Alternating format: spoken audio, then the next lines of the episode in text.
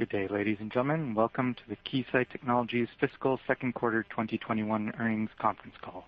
My name is Gabriel, and I'll be your lead operator today.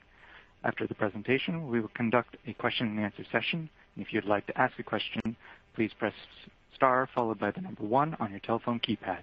To withdraw your question, please press the pound sign. If at any time during the conference you need to reach an operator, please press star followed by zero. Please note that this call is being recorded today, Wednesday, May 19th, 2021, at 1:30 P.M. Pacific Time. I would now like to hand the conference over to John Kary, Vice President, Treasurer, and Investor Relations. Please go ahead, Mr. Kary. Thank you, and welcome everyone to Keysight's second quarter earnings conference call for fiscal year 2021. Joining me are Ron Nersesian, Keysight's Chairman, President, and CEO, and Neil Dougherty, our CFO. Joining us in the Q&A session will be Satish Dhanasekaran, Chief Operating Officer, and Mark Wallace, Senior Vice President of Global Sales. You can find the press release and information to supplement today's discussion on our website at investor.keysight.com. While there, please click on the link for quarterly reports under the Financial Information tab. There you will find an investor presentation along with Keysight's segment results. Following this conference call, we will post a copy of the prepared remarks to the website. Today's comments by Ron and Neil will refer to non-GAAP financial measures. We will also make references to core growth, which excludes the impact of currency movements and acquisitions or divestitures completed within the last 12 months. You will find the most directly comparable GAAP financial metrics and reconciliations on our website. All comparisons are on a year-over-year basis unless specifically noted otherwise. We will make forward-looking statements about the financial performance of the company on today's call. These statements are subject to risks and uncertainties and are only valid as of today. The company assumes no obligation to update them. Please review the company's recent SEC filings for a more complete picture of our risks and other factors. Lastly, I would highlight that management is scheduled to participate in upcoming virtual investor conferences hosted by JPMorgan, Stifel, Baird, UBS, and Bank of America. Now I will turn the call over to Ron. Thank you, Jason, and thank you everyone for joining us. Keysight delivered a record quarter, and we are entering the second half of the year with momentum. Our broad portfolio of differentiated solutions continues to drive growth across a diverse set of growing markets. Today, I'll focus my comments on three key headlines. First, we delivered outstanding Q2 results with all-time record orders, revenue, and free cash flow. Second, Keysight is enabling leading-edge disruptive innovation around the world. Our solutions have significant differentiation and contribute significant value to customers, which is fueling our growth for the long term. Third, while we are managing longer lead times and component availability, our leading market position, strong customer relationships, and supply chain resiliency give us the confidence in our ability to deliver on our commitments. Now let's take a deeper look across our second quarter performance across both business segments. Record orders of $1.3 billion grew 22%. Revenue grew 36% to $1.2 billion, which was an all-time high. We delivered second quarter gross margin of 64%, operating margin of 26%, and earnings of $1.44, which was above the high end of our guidance and represents 85% year-over-year earnings growth. We also achieved record free cash flow of $369 million.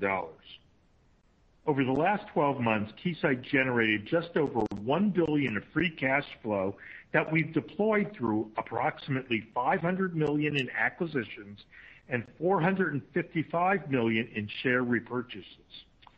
We continue to be active and disciplined in our capital deployment. Second quarter strength was broad-based with double-digit order and revenue growth across all markets and regions. Outstanding results by both business segments demonstrates the power of Keysight's diversified portfolio in 5G and beyond. Our Electronic Industrial Solutions Group achieved its third consecutive quarter of record revenue with strong double-digit order and revenue growth in general electronics, semiconductor, and automotive. The breadth of our contributions across multiple industries is exemplified by our double-digit order and revenue growth in our general electronics business. With ongoing investment in broad digital transformation, including advanced consumer electronics, digital healthcare, and industrial IoT, Keysight is enabling innovation and capturing technology inflections for the IoT ecosystem. Strong demand for our semiconductor solutions drove record orders and revenue. Customer investment in advanced technology nodes remains high, while capacity is expanding for mature processes to address surging global semiconductor demands. In automotive, record orders resulted from improved macro conditions and increasing investments in EV and AV technologies. Keysight Solutions portfolio for the automotive market continues to expand with new advanced technologies such as AC power emulation, millimeter wave radar, power semiconductor technology, automotive Ethernet, C-V2X, and cybersecurity software systems. As the reinvention of automotive ecosystems continues, Keysight is enabling the disruptive innovation of new mobility technologies. Our Communication Solutions Group achieved record orders and delivered double-digit order and revenue growth in commercial communications and aerospace, defense, and government. Aerospace, defense, and government revenue grew 46%, driven by strong demand in space, satellite, signal monitoring, 5G, and early 6G research applications. Keysight's engagement with key industry players remains strong. We recently enabled a large prime contractor's first test bed and have secured multiple 5G solutions wins in the aerospace, defense, and government markets. Commercial communications orders and revenue both grew double digits, driven by the ongoing investments in 5G and 400G, 800G Ethernet solutions for data centers. As 5G progresses and deployments drive sustained investment, we are uniquely positioned to capture the opportunities ahead as the ecosystem scales. Recent engagements include a broadening set of new customers as well as key industry players such as NEC, Fujitsu, and MediaTek. We continue to maximize the 5G lifecycle opportunity and lead the industry with differentiated 5G solutions. In addition, the success of our application layer strategy is reflected in the strong demand for new technologies such as O-RAN and business expansion in new end-to-end verticals. Our ability to provide complete solutions for network protocol tests, security, and visibility is enabling us to solve many challenges across the industry. In another area of disruption, we continue to advance our long-term initiative to enable the quantum revolution. We are growing our quantum engagements with key customers worldwide. We also expanded our quantum solutions portfolio this quarter with the acquisition of Quantum Benchmark, which brings deep expertise in the performance validation software for quantum computing. Keysight software-centric solutions and higher value services continue to drive differentiation and recurring revenue growth. For the second quarter in a row, software and services each delivered double-digit order and revenue growth. Beyond innovation, execution, and financial discipline, Keysight's culture has long embraced corporate social responsibility. We believe our focus on climate and diversity provides us with a competitive advantage. We recently published our annual CSR report, which includes progress towards our prior goals and the announcement of our commitment to achieving net zero emissions in the company operations by 2040. We are working to set interim science-based targets to ensure our progress towards this goal. Diversity and inclusion are also embodied in our Keysight Leadership Model. As a CEO priority, we have specific goals and actions that will be tracked by our leadership team and the board of directors. Diversity and inclusion brief will be published this month that describes our longstanding D&I philosophy, as well as the details of our strategies and goals. While there is more work to do, Keysight remains steadfast in our commitment to CSR and building a better planet. As we look ahead, we are encouraged by the strong demand for our differentiated solutions while managing the longer lead times and component availability constraints. Our in-house high-performance semiconductor fab and the strength of our order fulfillment team are helping us manage these near-term supply challenges and give us confidence in our ability to navigate them entering the second half of this year. In summary, Keysight is enabling disruptive innovation across multiple waves of technology with a decades-long runway ahead of us. Our execution in the face of many dynamic challenges this past year is a testament to the Keysight leadership model, our employees, and the breadth and depth of our customers. Now, I would like to turn it over to Neil to discuss our financial performance and outlook in more detail. Thank you, Ron, and hello, everyone. As Ron mentioned, the Keysight team delivered another outstanding quarter and better-than-expected results as robust demand for our differentiated solutions and continued macro recovery resulted in strong growth across all regions. Second quarter revenue of $1.221 billion was above the high end of our guidance range and grew 36%, or 33% on a core basis, versus a soft compare due to COVID-related disruption. Q2 revenue growth was driven by broad strength across all markets and geographies as the Keysight team navigated macro dynamics and supply chain constraints. We achieved second quarter orders of $1.332 billion, up 22%, or 19% on a core basis. Turning to our operational results for Q2. We reported a gross margin of 64%, which increased 170 basis points. Operating expenses of $467 million were well managed, resulting in operating margin of 26%. As discussed last quarter, variable pay expense increased approximately $30 million sequentially as a result of higher revenue growth and operating margin. We achieved net income of $270 million and delivered $1.44 in earnings per share, which was above the high end of our guidance. Our weighted average share count for the quarter was 187 million shares. Moving to the performance of our segments. Our Communication Solutions Group achieved second quarter revenue of $877 million, up 34%, while delivering gross margin of 65% and operating margin of 25%. Commercial Communications orders and revenue in the second quarter were all-time highs. Revenue of $606 million increased 30%, driven by continued investment across the 5G life cycle. Aerospace, Defense, and Government revenue of $271 million grew 46%, resulting from strong demand across all regions, primarily in the U.S. and Asia Pacific, followed by a strong recovery in Europe. The Electronic Industrial Solutions Group generated record revenue of $344 million, up 42%, or 37% on a core basis. Order and revenue strength was notable across all regions, particularly in Asia Pacific. Semiconductor, general electronics measurement, and automotive solutions orders and revenue all grew strong double digit. EISG reported gross margin of 64% and operating margin of 28%. Moving to the balance sheet and cash flow.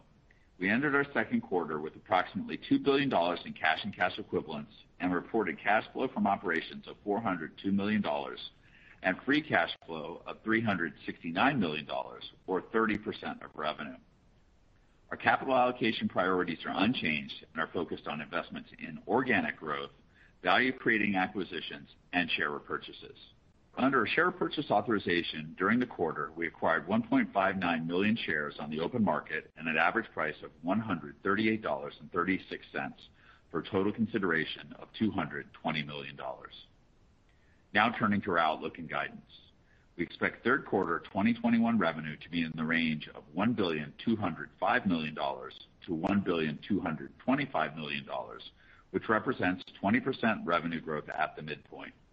We expect Q3 earnings per share to be in the range of $1.39-$1.45 based on a weighted diluted share count of approximately 187 million shares. In closing, we are entering the second half of the year with strong momentum. We are pleased with our operational execution and remain confident in our ability to drive growth and deliver on our commitments. With that, I will now turn it back to Jason for the Q&A. Thank you, Neil. Gabriel, will you please give the instructions for the Q&A? Ladies and gentlemen, if you'd like to ask a question, please press star followed by the number one on your telephone keypad. We ask that you please limit yourselves to one question. To withdraw your question, please press the pound sign. Please hold while we compile the Q&A roster. Your first question will come from Mehdi Hosseini, Susquehanna. Please go ahead. Yes, thanks for taking my question. Um, Neil, both segments, CSG and EISG, had sequential increase in revenue, but operating margin decline.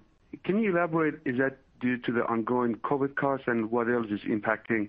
And then where are we in the evolution of millimeter wave, and when when is Keysight's expectation for millimeter wave to um to to go from like R&D into full production? Thank you. Yeah, Mehdi. Hey, thanks for the question. So yeah, you're correct. Uh and as as I had indicated last quarter, we were expecting a very sizable sequential increase in our variable pay expense in Q2 relative to Q1, given that one of the primary drivers of that uh of that payout is organic revenue growth, and we had the soft revenue comp a year ago because of the COVID disruption. Uh, we uh we saw about a $30 million sequential increase in variable pay uh, as a result of that. That. And then I'll hand it over to Satish, and he can address your millimeter wave question. Yeah. Hi, Mehdi. Um, as we have said before, you know, millimeter wave is a long-term opportunity for Keysight. We're already seeing a pretty steady uh, business for millimeter wave offerings from our customers for the past few years, so we expect it to continue to grow. Again, we're on the front end of something that's going to play out over the next decade because of uh, the progression in millimeter wave spectrum from 20 to 40 to uh, 70 to 90 gigahertz, and then with 6G coming in with terahertz. So there is a big long-term roadmap that's playing out. Specific to your question on 5G, maybe I can offer a data point. If you think of the certification being a critical parameter for 5G devices, about 150 devices are being certified right now. About 30% of them have millimeter wave in it. So you know that paints the picture, hopefully, and the total number of 5G devices right now that are being released is about 700. So It sort of gives you maybe uh, a framing on where we are. It's still very early days. Thank you. Next question will come from Samik Chatterjee of uh, JPMorgan. Please go ahead. Hi. Yes, this is Joe Cardoso on for Samik Chatterjee. I just wanted to follow up on the last question, particularly around the supply chain issues that have been you know, impacting companies industry-wide. I guess just a clarification on my part. You know, in this quarter, did you see an impact from supply issues on your top line and margins? And if so, you know, what was the impact? Can you quantify the impact? And then relative to the guidance, are you guys baking in any headwind, material headwinds on the top line or margins? Thank you. Hi, this is Ron. As you know, in the last quarter, we exceeded our revenue guidance, and you've seen our guide for the next quarter. Very pleased with the performance and how we've been able to deliver the revenue despite what's going on in the world. Of course, we see some, um, some COVID manufacturing decreases in capacity as well as some supply chain components um, shortages. However, Um, we've planned ahead. We've thought for those, and the most important part is that when you look at custom ICs, which have a very, very long lead time for many folks in the industry, we have an on-site fab that creates and produces all of our custom ICs. So that enables us to basically have complete control of that supply chain for the critical custom parts. Um, we're very confident in the guide that we have, but there's no doubt that we have built backlog and our order book is strong. So as the world situation unravels, we could increase um, revenue even more and more in the future. Your next question will come from John Pitzer of Credit Suisse. Please go ahead. Yeah, good afternoon, guys. Congratulations on the strong quarter. Ron, I'm just kind of curious, with the recent uh, C-band auctions in the U.S. now behind us, can you help me better understand how that kind of impacts your view on your comms business uh, as we go throughout the balance of this year? And as you do that, I'd be kind of curious as to the sort of geographic distribution, specifically as you think about next quarter and beyond, how much more important is China, or are you actually starting to see things percolate in the U.S. and beyond? Yeah, John, uh, you know, it's a great question. Uh, with regard to uh, the deployment scenarios globally, you know, as as we all know, China started to lead the 5G deployments. And with the C-band auction coming in, the major announcements from the U.S. operator uh, referencing a roadmap to deploy more 5G in the country, we view it as a positive. Uh we saw an uptick of our in our business in the U.S., specifically for capabilities in the C-band this quarter, and we view the funnel and pipeline to be strong there. But again, um not to not to get too siloed on one spectrum, because at the end of the day, our customers are looking to test for creating devices and products that cater to the global marketplace. And uh right now, we have 9,000 different band combinations that our customers have to test for, and eventually, and to date, they're testing 2,000. So, and We're enabling all our customers. We're staying in the lead, and we feel good about our position there. And then just quickly, Neil, on the variable comp, was this quarter a particularly sort of step-up quarter? And and how do we think about kind of the the growth in variable comp from here um, as you guys continue to execute it? Yeah. So I mean, this quarter wasn't unusual. Obviously, we delivered you know, 36% revenue growth. Uh that's the total. There was some of that was it was inorganic. Um but but with those with those high levels of revenue growth, it drives our variable compensation towards the high end of the of what of what is possible. I think as you look forward, next quarter, we still have a reasonably soft comp. You know, we're guiding into the kind of low 20% range, which is still quite aggressive growth, and it's going to keep variable comp high again in Q3. Not quite as high as Q2, but still uh, quite elevated. And then we start to get to more normalized comps here in the fourth quarter and a little bit more of a return to normalized levels. Perfect. Helpful, guys, and congratulations. Thanks very much, John. And please note that the comp that we're talking about, the variable comp, is for all employees in Keysight, and that is paid, one big factor is revenue growth. And you saw our revenue growth number, which is driving that near the extreme limit. Your next question will come from John Marchetti of Stifel. Please go ahead. Thanks very much. Uh, I was wondering if you could just comment a little bit on the Malaysian operations that you guys have. Obviously, with some of the surges that we're starting to see, particularly in Southeast Asia, if there's concerns there on your side Uh, that that you may have to slow some things down there from your own manufacturing standpoint. No, our our manufacturing is um, very well distributed.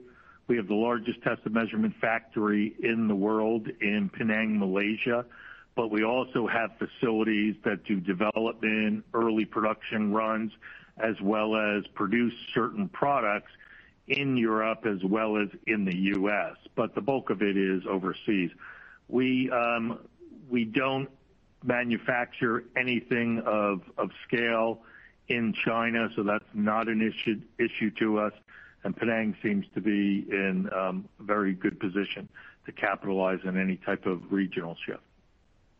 Got it. Then maybe just uh, a quick follow-up regionally. When we think of the China business overall, you mentioned some of the uptick on the semi side as you're seeing some of the increased capacity, not just there, but elsewhere coming in. But any change that you've seen relative to some of the language or what's going on in China, just given the bit of exposure that you have across the portfolio there? Growth. Mark will tell you a little Huawei, where this is really um, the second to last quarter that we expect to have that. But despite that, we had very strong order and revenue growth. And I'll let Mark, our um, head of sales, give you a little more color. Yeah. Thank you, Ron. John, it is another quarter where we've mitigated the the impact from the headwinds, as as Ron said, about three points during the second quarter. And it uh we pivoted to other opportunities and other customers. It really exemplifies the breadth and strength of our business, as well as the investments we've made in our direct sales organization there. And uh we're seeing strong opportunities and growth across China in semiconductor, 5G, commercial space. Automotive is really starting to pick up, and then general electronics as well. I'm very pleased with what we've seen. Uh, we've got one more quarter in Q3 with some headwinds, but the bottom line is our business in China is strong with this broad footprint of customers. Thanks for the color. John, Yeah, John, I'd just also like to point out the fact that Xiaomi was effectively the trade restrictions were loosened um, is a positive sign for us. Not so much the account of Xiaomi, but the fact that there is some progress that is being made. Got it. Thank you, Ron. You're welcome. Next question will come from Mark Delaney of Goldman Sachs. Please go ahead. Uh, yes. Uh, good afternoon, and thanks very much for taking the question. I think at the last earnings call, the company had talked about the potential for EPS this fiscal year to grow in the mid to high teens range. And through the first uh, half of the year and with guidance for fiscal 3Q, you're tracking very well relative to that. So hoping to better understand if um, you're still expecting that sort of a mid to high teens growth rate, and we need to be thinking about uh, potentially a slower fiscal fourth quarter. Um, if so, what would be the cause of that? Or or perhaps there's now uh, some upside to the uh, the prior um, commentary around EPS growth this year. Yeah, Mark, I don't I don't have a specific update for you to to that prior number. But obviously, uh you know we exceeded the high end of our guidance range here in the second quarter. You've seen our guide for Q3. I think, you know at the margin, things are trending a little bit better than they were when we when we when we made that statement three months ago. And um uh but I don't have a specific update for you at this point in time. Okay. Understood. I'll turn it over. Thank you. Next question will come from Adam Thalhimer of Thompson Davis. Please go ahead. Thanks. Great quarter, guys. Hey, just quickly, there was an other expense in the quarter. Just curious what that was, because it did detract from the Q2 performance, it looks like.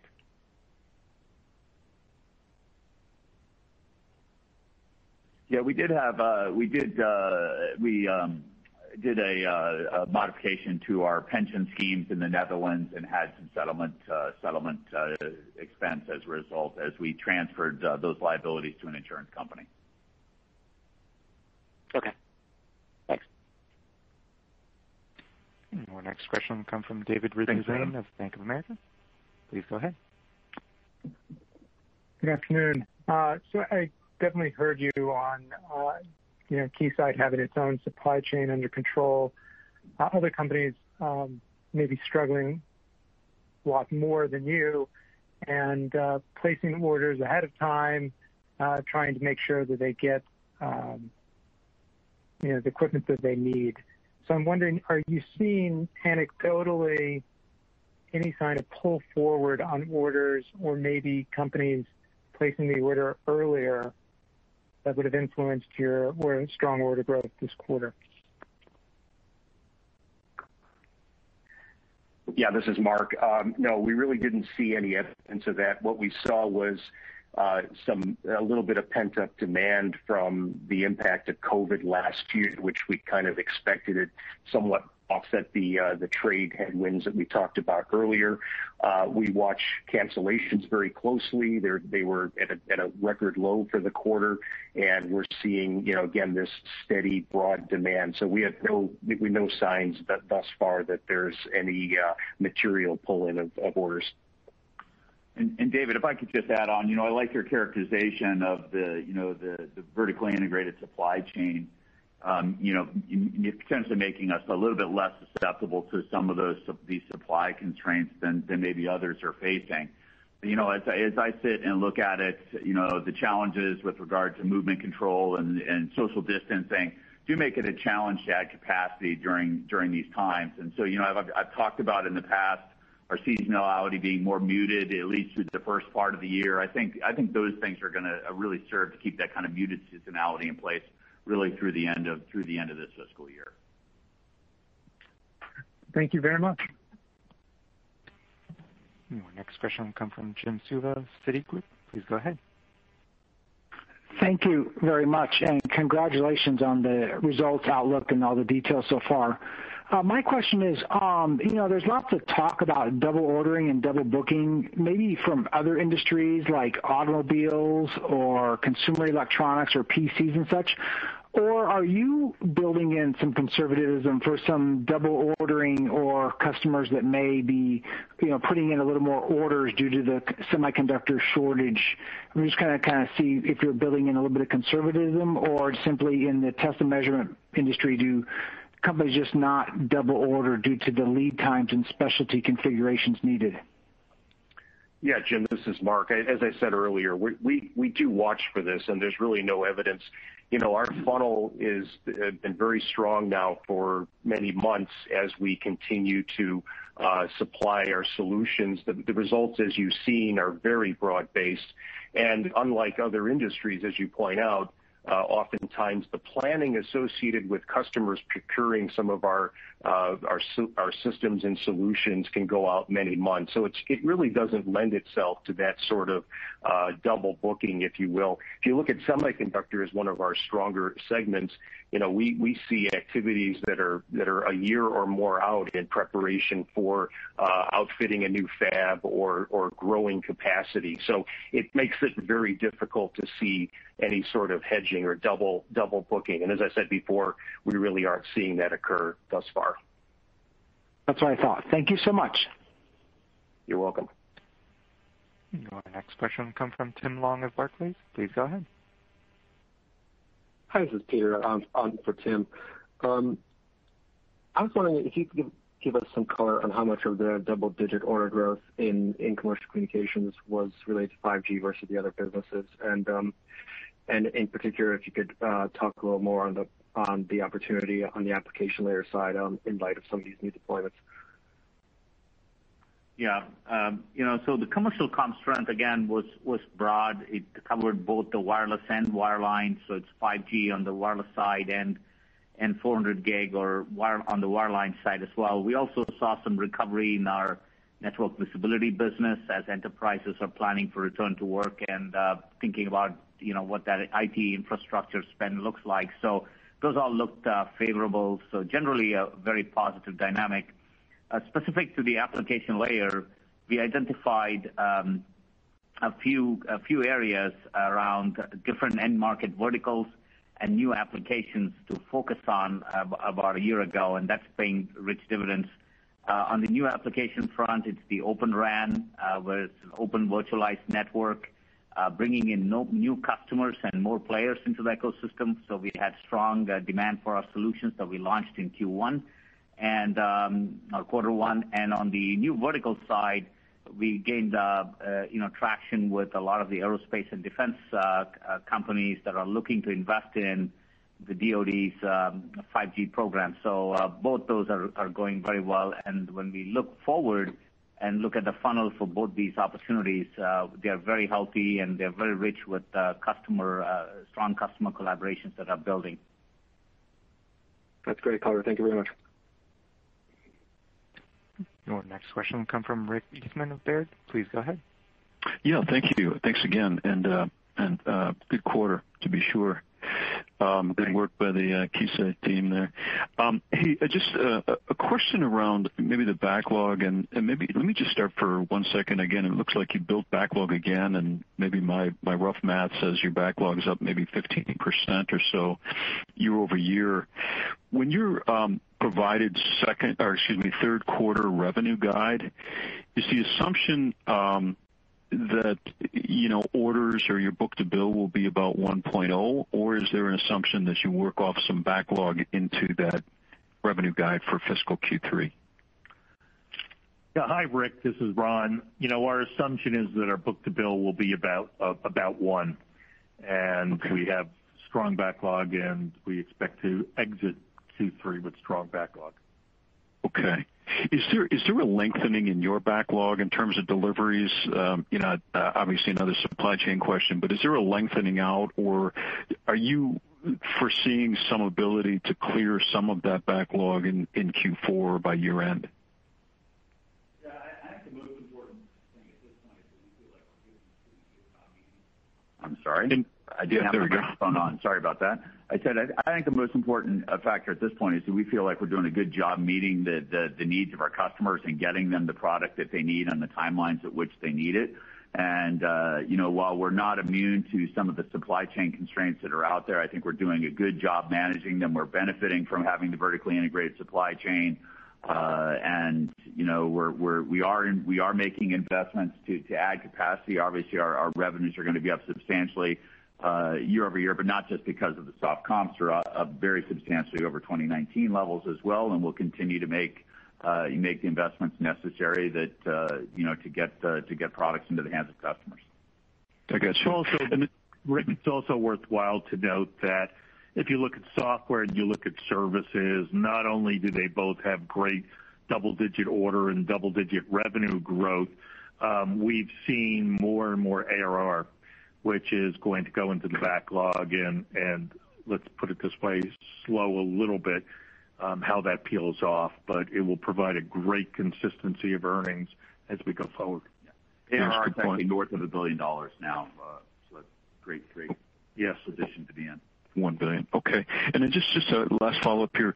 Um, Neil, on the guide for um, fiscal Q3, maybe the conversion. Is the conversion uh, margin here, which I'm kind of calculating maybe low 20s, is that again uh, reflect the variable comp step up here? That's correct. Okay. All right. Very good. Thank you. Thank you again, and tremendous quarter. Thank you. Hmm, our next question will come from Chris Snyder of UBS. Please go ahead. Uh, thank you. I want to follow up on uh, Satish's earlier comments, um, which if I heard right, uh, that companies are currently testing um, 2,000 bands, and this is going to 9,000 bands. So more than a quadrupling of the testing. Um, I guess the question is, how should we think about this, what it means for industry test capacity? I assume it's not a one-for-one relationship there, but any color on that just higher level of intensity would be helpful. Yeah, I think uh, it's it's band combinations, but you're right that uh, the more frequency spectrum uh, you know, in a heterogeneous manner that gets deployed, the test intensity goes up. And if you think of a typical device maker or, um, you know, or companies in the O-RAN space that are putting radio and CU components together and they have to do the testing, the amount of time they have to do the testing doesn't go up. And so essentially, you know, some of the COVID restrictions of social distancing and all that essentially means that customers have, are looking at ramping up capacity for the future. But it's a steady demand, and that gives us confidence in our um in our long-term outlook for for the business. That's just one dimension of uh of of capacity. The other ones being all of the complexity associated with Release 15 deployments. And now with Release 16 ramping up, we have new capabilities to offer, such as what you saw with our press release with MediaTek this quarter. Appreciate all that. Um and then I guess, following up on the buyback. Um, you know, the you guys bought back a lot more shares this quarter than has kind of been the historical run rate. Um, you know, I guess going forward, you know, is it fair to assume that the majority of free cash is going to go to share repurchase, Um, you know, assuming there's no M&A? like I guess the question is is like this $2 billion cash kind of balance the right um, you know, the right maybe go forward run rate to model and put everything excess into share repurchase until um you know, M&A starts coming through, until we see M&A come through? Well, I think you've seen a pretty balanced use of capital from us. As we mentioned in our prepared comments, we've generated $1 billion of cash over the last four quarters. We spent $500 million on M&A, just under $500 million on share repurchase. I and and I would expect you continue to see you know, balance as we look to to invest in the future growth of our business. I think specifically as it relates to share repurchase, we've committed to at least being anti-dilutive with our buyback program. But we've proven uh you know with significant buybacks both in Q4 of last year as well as in Q2 of this year, that uh, you know, when appropriate, we'll step up and be more aggressive. Thank you. Your next question will come from Matthew Niknam of Deutsche Bank. Please go ahead. Hi, guys. This is Nick on for Matt. Uh, congrats again on the quarter. Uh, just two quick ones. So First on uh, free cash flow. Came in really strong this quarter. I was just wondering if you guys could you know provide a little bit more color on that. and kind of how free cash flow should trend moving forward. Uh and then just the follow-up would be, obviously some other guys s some other companies are seeing tighter gross margins because of the supply chain issues and inflation, et cetera. And so what are we s I mean, your margins are really stable here. Is that because of the in-house fabrication? Uh any color there would also be really helpful. Thanks. Yeah. So uh let me take let me take those questions. First of all, with regard to our free cash obviously, we're very very uh pleased with the cash generation of the business. Cash generation was unusually strong here in the second quarter. I think there are a couple of drivers of that. One is the increasing uh you know uh deferred revenue balance as as a result of our push into software and services and building building recurring revenue. Uh so that's that's a great long-term trend. There's one significant timing difference, which we've already talked about, and that has to do with the variable pay. Obviously, we've accrued that variable pay based on what was earned here in the second quarter, but that will not hit the paychecks of our employees until Q3. There'll be a bit of reversal uh, of that over the course uh, of a couple of quarters because we expect accruals to be high here in the third quarter as well. Uh, as it looks to gross margin, you know, we are seeing, in some cases, uh you know some increasing input costs. As we've said, most of our highly differentiated ICs are manufactured in-house. I think that helps uh shield us. I think long term, if you look at our business, you know, the push that we have, again, towards increasing software content, increasing recurring revenue, the migration of business uh into selling into our customers' R&D labs, the move towards complete solutions that are more highly differentiated. All of those things are helping to drive the gross margin performance that you've seen in this business over a number of years, right? At the time of our spin, we were in the you know mid to upper 50s, and now we're in the in the mid-60s. I think we've got a lot of great momentum in that space. And as we as we continue to build software in our solutions portfolio, I think there's still room for further improvement. Your next question will come from Brandon Couillard of Jefferies. Please go ahead. Hey, thanks. Good afternoon. Um, Ron, the strength in aerospace and defense was pretty impressive. Can you just talk about um you know how you're feeling about the durability of that current momentum, and how would you characterize the degree of visibility in terms of the funnel there relative to history? Yeah, Brandon, this is Mark. Um, you know, as we've said, we've had an ongoing focus on aerospace defense and aerospace defense both in the U.S. and around the world. The orders that we saw during the quarter were very strong across Western Europe uh as we saw increased program funding. Uh business in Asia was up. We had several strategic wins, as was mentioned earlier, for 5G. So the long-term growth drivers uh are really remaining in place around the whole defense modernization with space and satellite uh with the addition of 5G. We are continuing to see our funnels continue to grow as these investments continue. So um growth across multiple regions and strengths in the next generation technologies as they're going to be deployed over really many years. Yeah, go ahead. One more point. Operations just released their three points to a higher number. That combined with any other potential um you know technology spend from the administration, we view as a favorable dynamic. Got you. Um, just uh, switching gears, in terms of the auto market, it's been soft for a few quarters now. Do you feel like that space is finally maybe beginning to start to turn a quarter in terms of um, investments in sort of next-gen programs? Yeah. Yeah, the automotive market had a very solid uh, quarter uh, in quarter two, and it was driven by some return to normalcy for manufacturing. And I know that as uh as the as the automotive end market production is projected to increase in the second half, uh, that should be a favorable dynamic for the business. But consistent with what we saw even through last year, the demand for R&D offerings in auto continued to be steady. We actually saw an uptick uh, in that, especially around EV and AV. And uh and our funnel for the automotive uh, EV offerings that we have uh, is very strong looking into the second half. We just launched um, a solution to solidify our EV portfolio in charging test, and we continue to see a long runway for those offerings. Great. Thanks. Thank you. That concludes our question and answer session for today. And now I'd like to turn the conference back over to Jason Kary for any closing remarks. Well, thank you all for joining us today. We look forward to speaking with you at the upcoming conferences and just uh, wish you uh, a good day. Thank you. Thank you. This concludes our conference call. You may now disconnect.